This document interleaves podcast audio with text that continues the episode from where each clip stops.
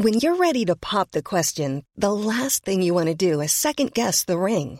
At Bluenile.com, you can design a one of a kind ring with the ease and convenience of shopping online. Choose your diamond and setting. When you find the one, you'll get it delivered right to your door. Go to Bluenile.com and use promo code LISTEN to get $50 off your purchase of $500 or more. That's code LISTEN at Bluenile.com for $50 off your purchase. Bluenile.com code LISTEN. Hello? Hello? Podcast Network Asia.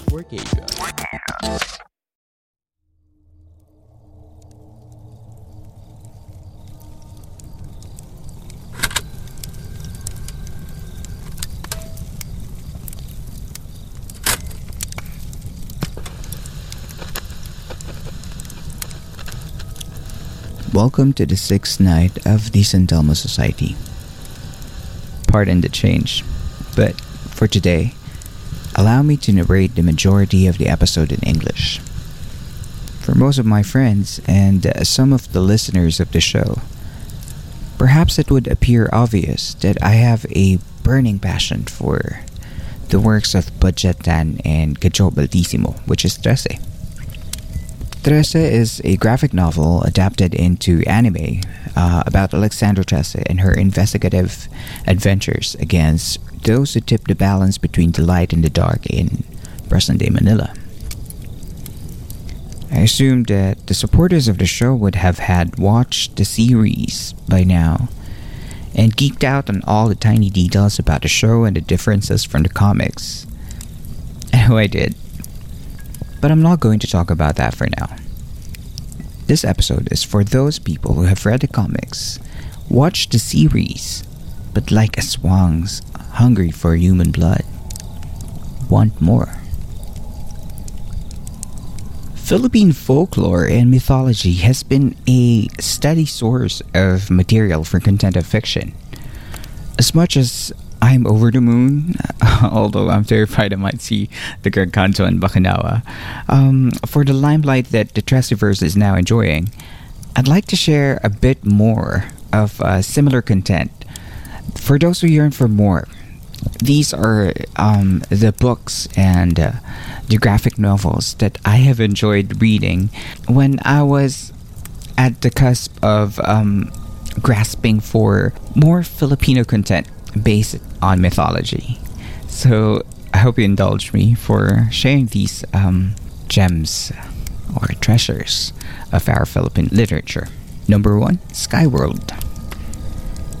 Skyworld is from former admin Mervin Ignacio and Ian Santamaria. It's a story revolving around the search for the Maharlika, or the chosen one who is presumably the world savior, from the evil claws of Rianka, the vicious queen of the Aswangs. The theme of Skyworld is from the many myths uh, in our islands about the seven layers of heaven. Each one is meant to purify a soul, each one guarded by a specific deity. In this comic book, a character named Kaptan, a fallen sky god, is inhabiting the gritty city of Manila. With no one to worship him, like all gods with no prayers, he's gone weak. But with the help of a vengeful Tikbalang, they unravel the mysterious history of the Philippines in fighting the Maharlika. Trust me, this trip, air quotes, is worth your while. You will find yourself in familiar scenes like the assassination in Bagumbayan and even in the supposed Japanese hidden treasure.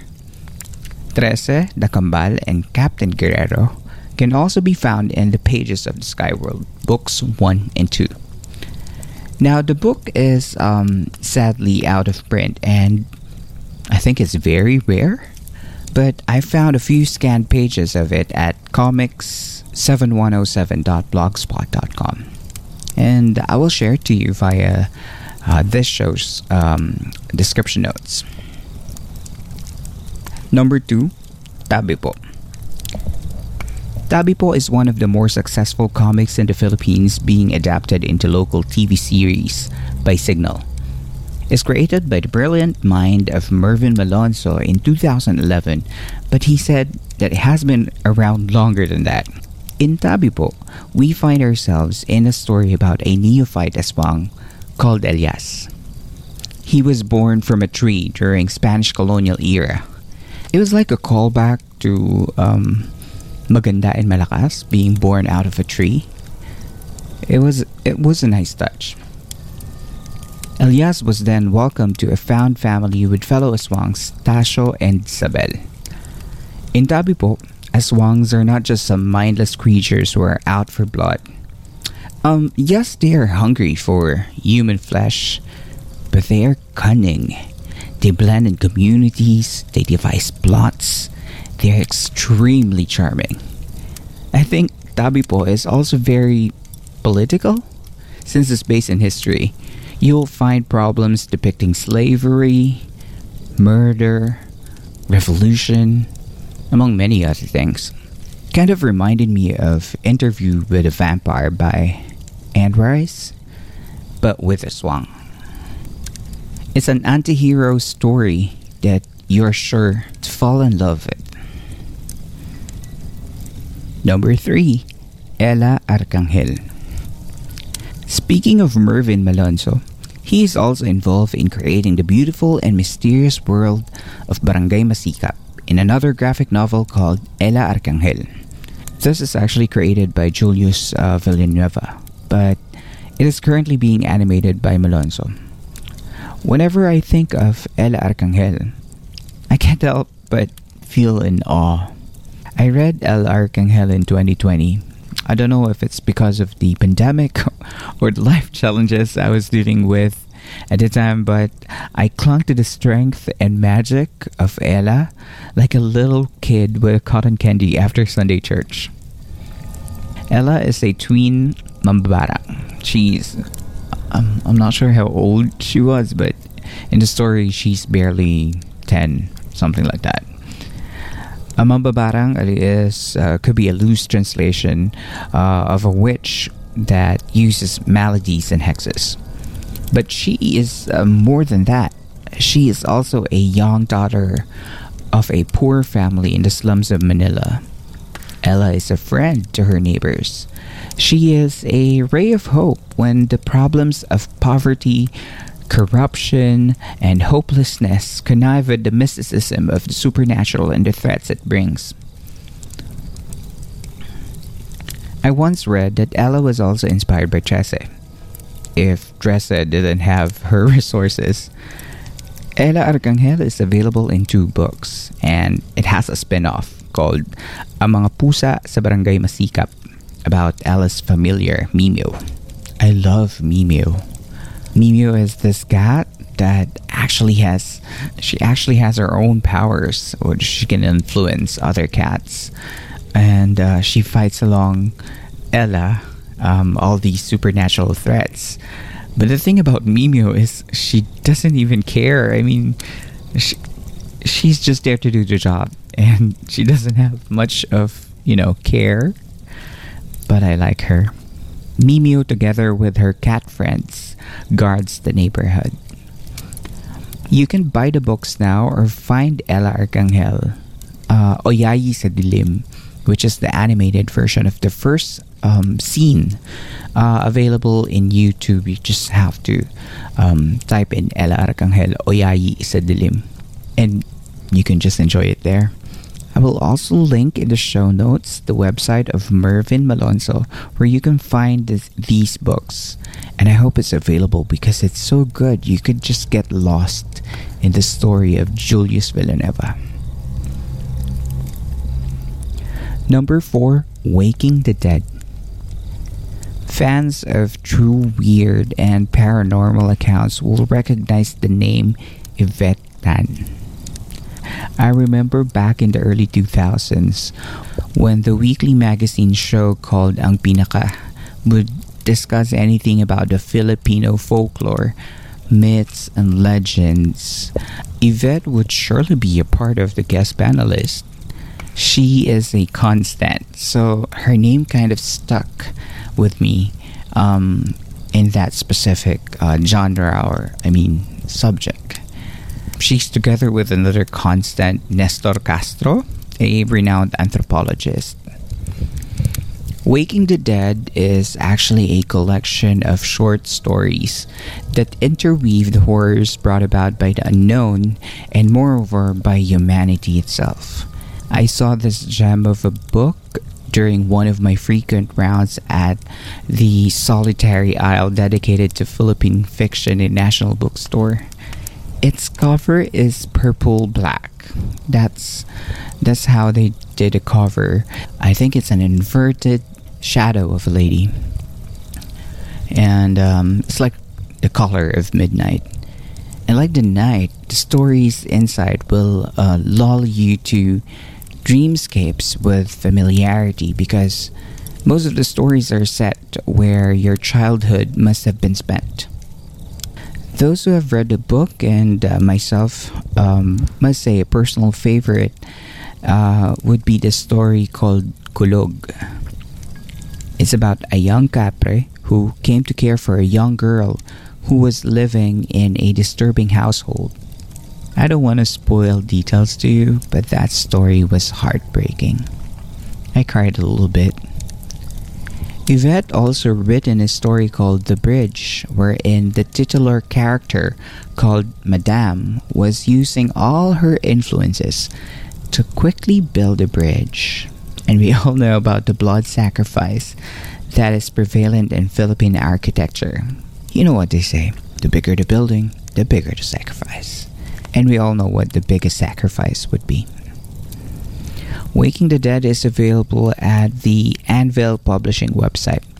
You can also listen to The Bridge in a podcast called Pakinggan Pilipinas, where it was narrated by the marvelous Nikki Alfar.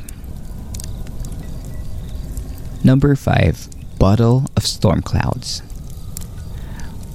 Where do I even begin with this book?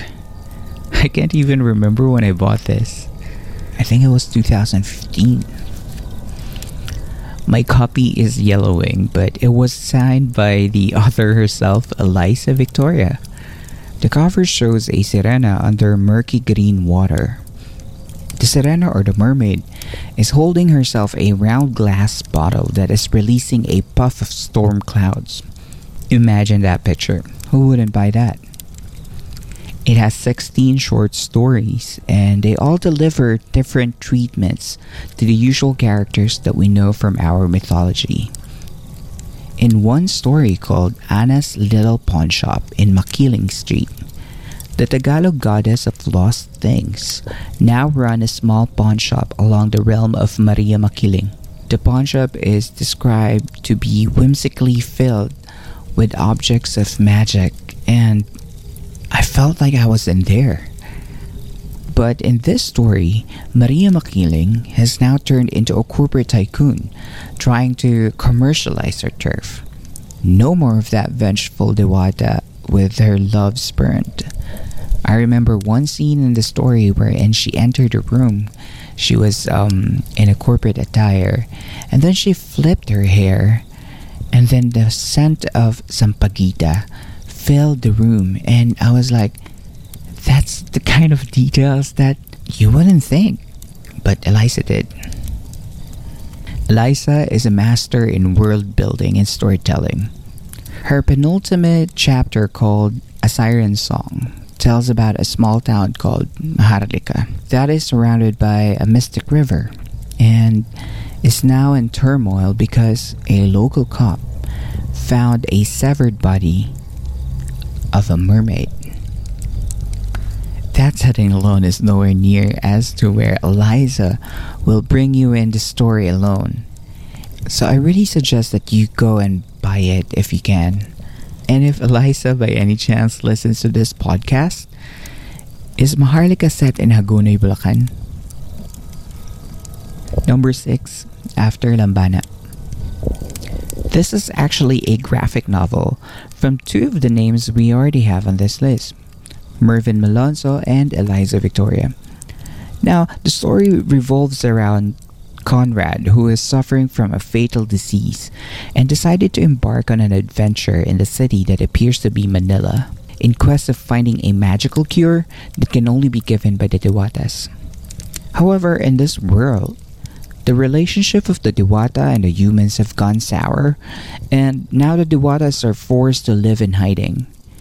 It's a simple story to be honest, but part of what makes this piece thick is the graphics rendered by the magnificent Mervin Malonzo. It's like a coffee table book. The art is reminiscent of Tabi Po, but more colorful. If I have to put it into words, reading it was like being swallowed by a unicorn, then finding out that you are in the acid aesthetic of the 70s, but subdued. The scenes are familiar, but it's also not. It's like a strange deja vu. Number 7, Alternative Alamat. This is like a sampler of all these great fiction writers in the Philippines. It's not like whatever we used to hear back when we were kids. The authors from this compilation took inspiration from those old stories and created their own worlds out of it. It's kind of pretty amazing. There's even a um, single chapter of Trese here. It's called The Last Full Show. It's about a cinema being run by the deity of death called Sidapa. Budjette Tan has a knack for making these connections between the old gods of our stories to modern day scenarios. I have found a link of the last full show from the Stories of the Diabolical website, and I will include it in the show notes so for you to enjoy.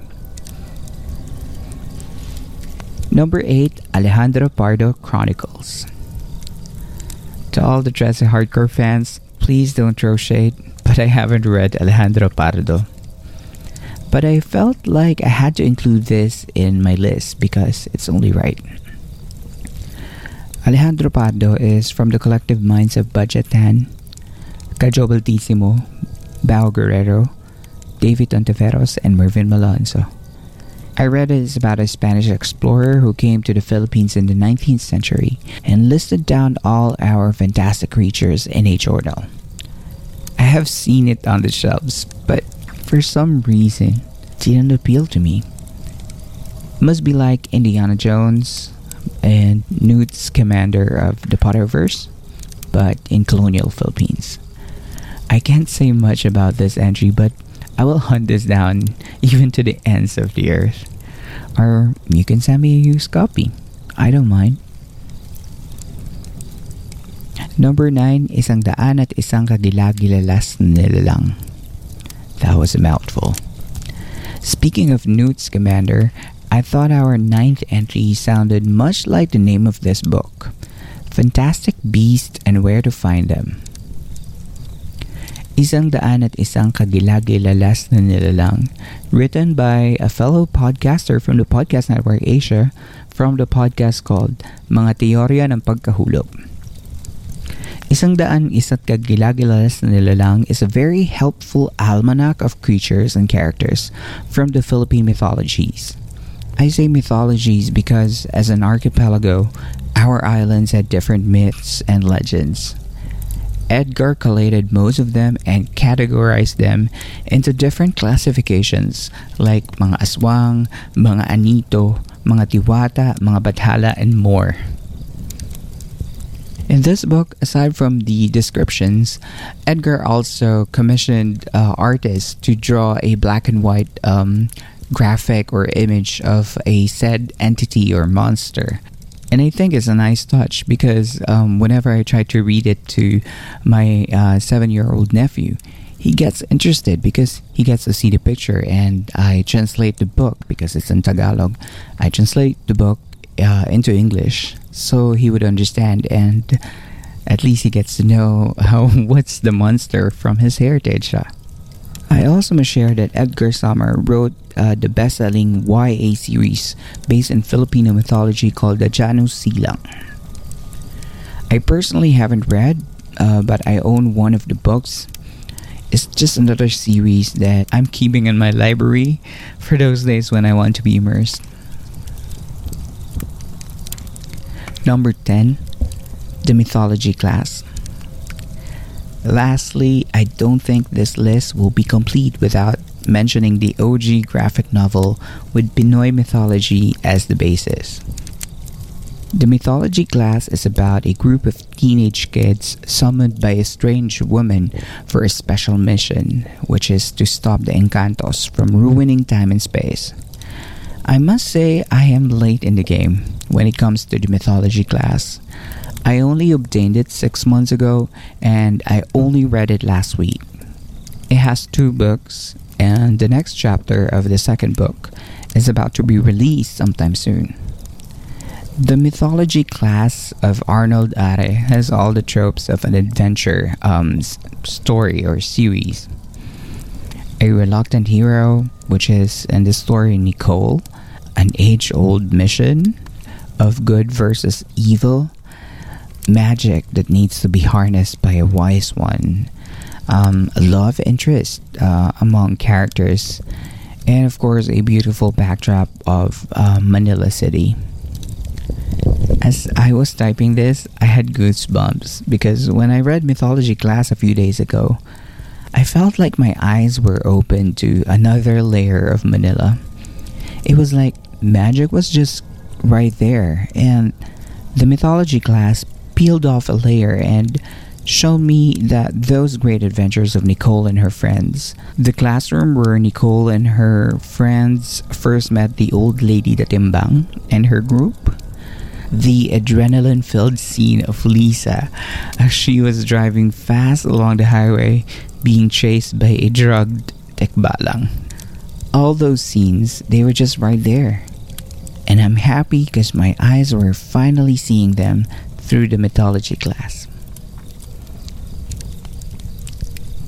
Now, I'm sure that there's a lot of other material uh, I missed, but I felt like these books and these graphic novels can uh, satiate your thirst for magic and mystery from the Philippines.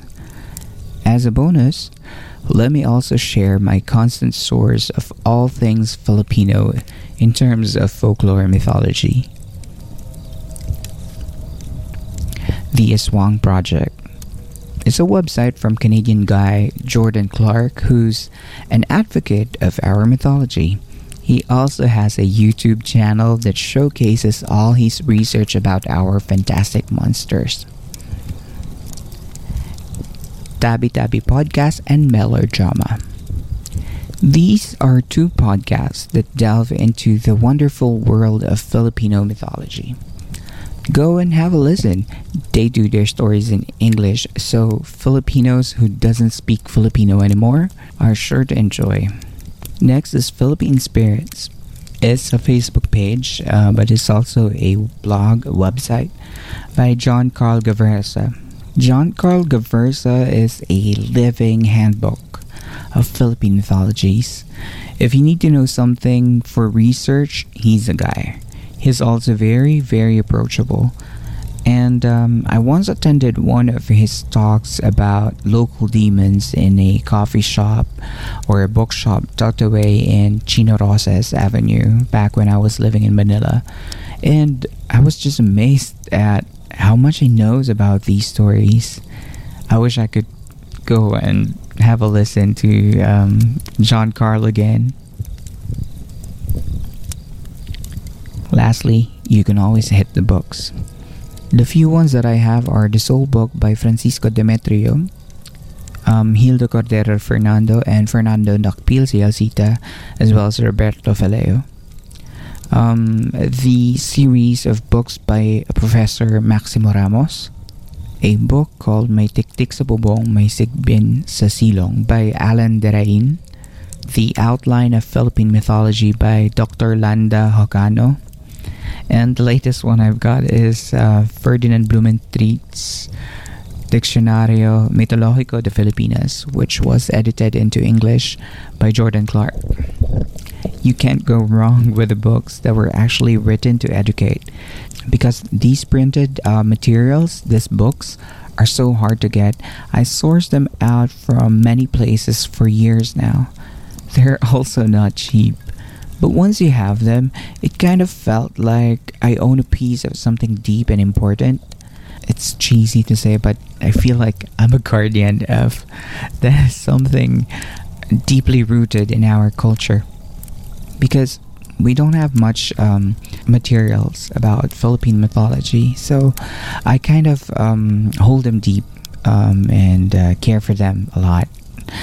I don't allow other people to touch my books. One day, uh, one day when I get to open a business like a cafe, I will probably have a night dedicated to reading uh, a page or two about these marvelous books. I'm afraid that's all the time I have for tonight, but I'm grateful for the time that you have shared with me. The Philippine Campfire Stories will remain a space for all Filipino stories that need to be heard and passed over to the new generation of listeners and storytellers alike. Like I have always been sharing, if my voice ever reaches an ear of someone who creates art, whether you draw images, um, you paint pictures, a song maker, somebody who molds clay, I don't know, maybe a baker, because I think a man in manananggal pastry would be a hit. Everyone who breathes art uh, into life, please, please consider turning into Philippine folklore. Um, we have magnificent creatures deities, heroes, and villains all just waiting just for you.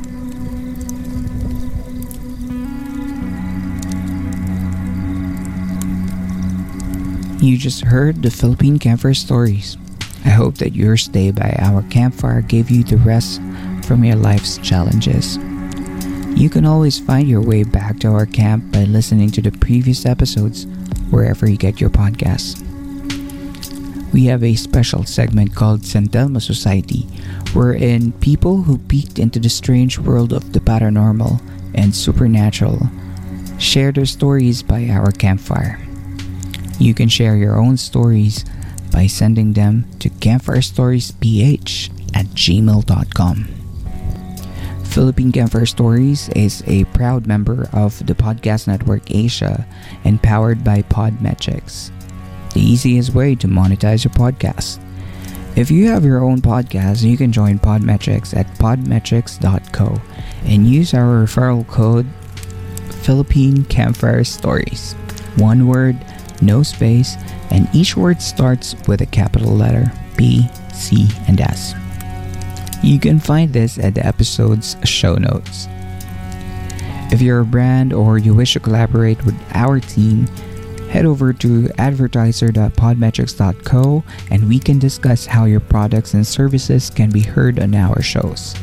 I wish to help Filipino brands because I believe that, uh, like our imaginative stories, Filipino products and services are world class. Again, your visit tonight is greatly appreciated. Thank you. This is where we part but I'll see you again next time.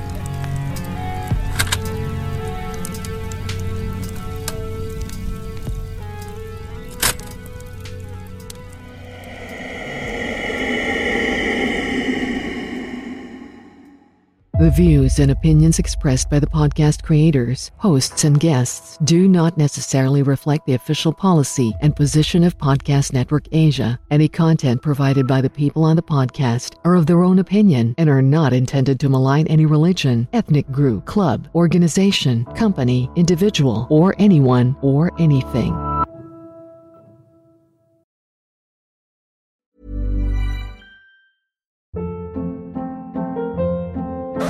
Hold up. What was that? Boring. No flavor. That was as bad as those leftovers you ate all week. Keke Palmer here, and it's time to say hello to something fresh and guilt-free. Hello Fresh. Jazz up dinner with pecan-crusted chicken or garlic butter shrimp scampi. Now that's music to my mouth. Hello Fresh. Let's get this dinner party started. Discover all the delicious possibilities at hellofresh.com.